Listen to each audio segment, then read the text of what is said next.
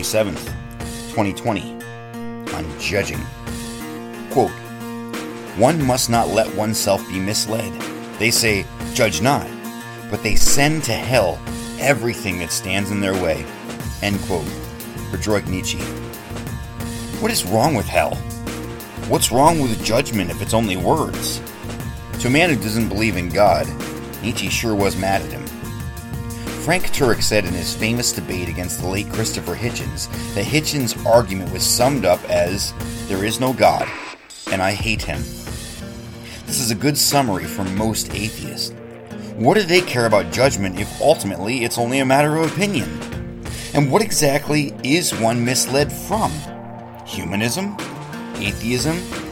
This shouldn't be possible, according to atheists, because they claim that atheism is not a faith. Come on now. If it isn't a system of belief, how can you be misled? Answer Atheists need faith in the non existence of God just as much as the believer needs faith in his existence. Why? Because it isn't the judgment of Christians that they truly fear, it's the judgment of God. Because if he exists, then there is an authority to answer to outside of themselves. If he exists, then hell is a reality of their future. It isn't lightly that we speak of this. It is the most grave topic we can discuss, and as Christians, we ought to care more about the reality of hell for those who reject God. God has some clear advice that we ought to all listen to. Do not fear those who kill the body, but are unable to kill the soul.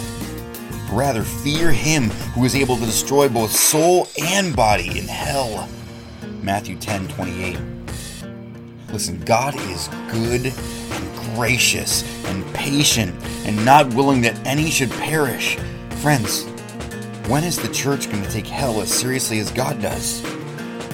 Let's step up to the line and live and preach as though men and women are dying. Because they are.